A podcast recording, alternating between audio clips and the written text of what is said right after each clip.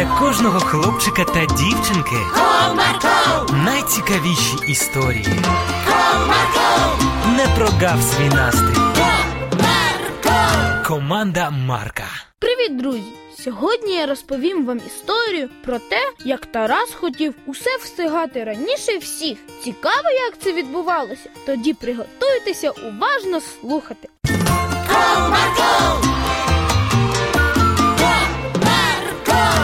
Одного зимового вечора Оксана і Тарас грали конструктором.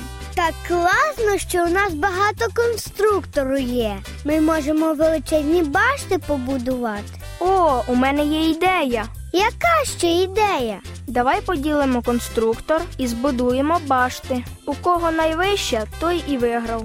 Гаразд, домовились. Тоді ось ця купа моя, а ось ця твоя. Тарас почав згрібати свою частину конструктора в одну купу. Ой, а можна помінятися з тобою? Я тобі дам сині і зелені кубики, а ти мені он ті рожеві. Я так хочу побудувати башту для справжньої принцеси. Забирай, тільки давай пошвидше, пора розпочинати. Приготувалася? Так, я готова. На старт. Увага! Почали. І Оксана з Тарасом почали будувати свої башти. Тарасик хотів чим швидше все зробити, і тому склав деталі як-небудь. А Оксанка підійшла старанно до діла, всі деталі ретельно вставляючи одна в одну. Навіть віконечка невеличкі зробила. Побачивши, що у Оксанки башта ще досить маленька, Тарасик сказав: Ти чого там плетешся, як черепаха? Поглянь, я вже майже все зробив. І моя башта виходить найвищою, так що я точно виграю у тебе. Як тільки Тарас сказав ці слова, його башта похилилася. І як трісне вся на підлогу, так що розсипались усі деталі. От невезуха. Знову прийдеться все з самого початку будувати. Але нічого, я все одно тебе обжену. А я й не хотіла бути першою. Я просто хотіла збудувати гарну башту для принцеси. Оксана продовжувала старанно будувати свою башту, а Тарасик знову все робив швидко і неякісно. Ось після чергової деталі його башта захиталась і знову впала на підлогу. Тарасик так рознервувався і розлютився, що тріснув Оксанину башту ногою. У мене не виходить, значить, і у тебе хай не буде. За що?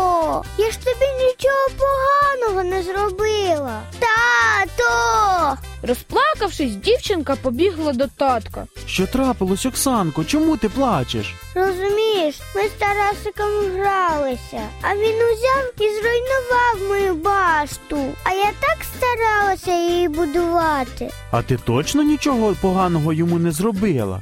Точно, тату. Заспокойся, донечко. Зараз я з усім розберусь. Тато зайшов у дитячу кімнату, де на підлозі розлючений та надутий сидів Тарасик у купі конструктора. Тарасику, що трапилось? Ти навіщо зруйнував Оксанчину башту? А тому, що раз у мене не виходить, то хай і у неї не буде. Ось чому. Але ж це не чесно. Ти міг просто попросити допомогти тобі, і все було б добре. А вийшло, що і сестру образив, і сам засмучений. Та ти не розумієш. Ми змагалися, чия башта вищою буде. А моя постійно розвалювалася. Як тільки вже мав закінчувати, а вона раз і впаде. Я її декілька раз перебудовував. Але ж це не привід руйнувати чужу річ. Подумай, а чому ж Оксанчина башта не розвалювалась, а твоя постійно падала? Тому що вона як черепаха її робила. Аж заснути можна. Це як? Ну, детальку до детальки, придивлялася, чи все рівно стоїть. А ти? Хіба ти не так само будував? Та ні, я просто накидав деталюк і готово. Швидко і високо. Так от в чому справа. Тепер все зрозуміло. Через те, що ти все робив аби як, твоя башта і падала. Адже у кожній справі потрібно проявляти старанність. Але ж тоді я не буду першим. Та хіба ж це найголовніше? А що ж іще?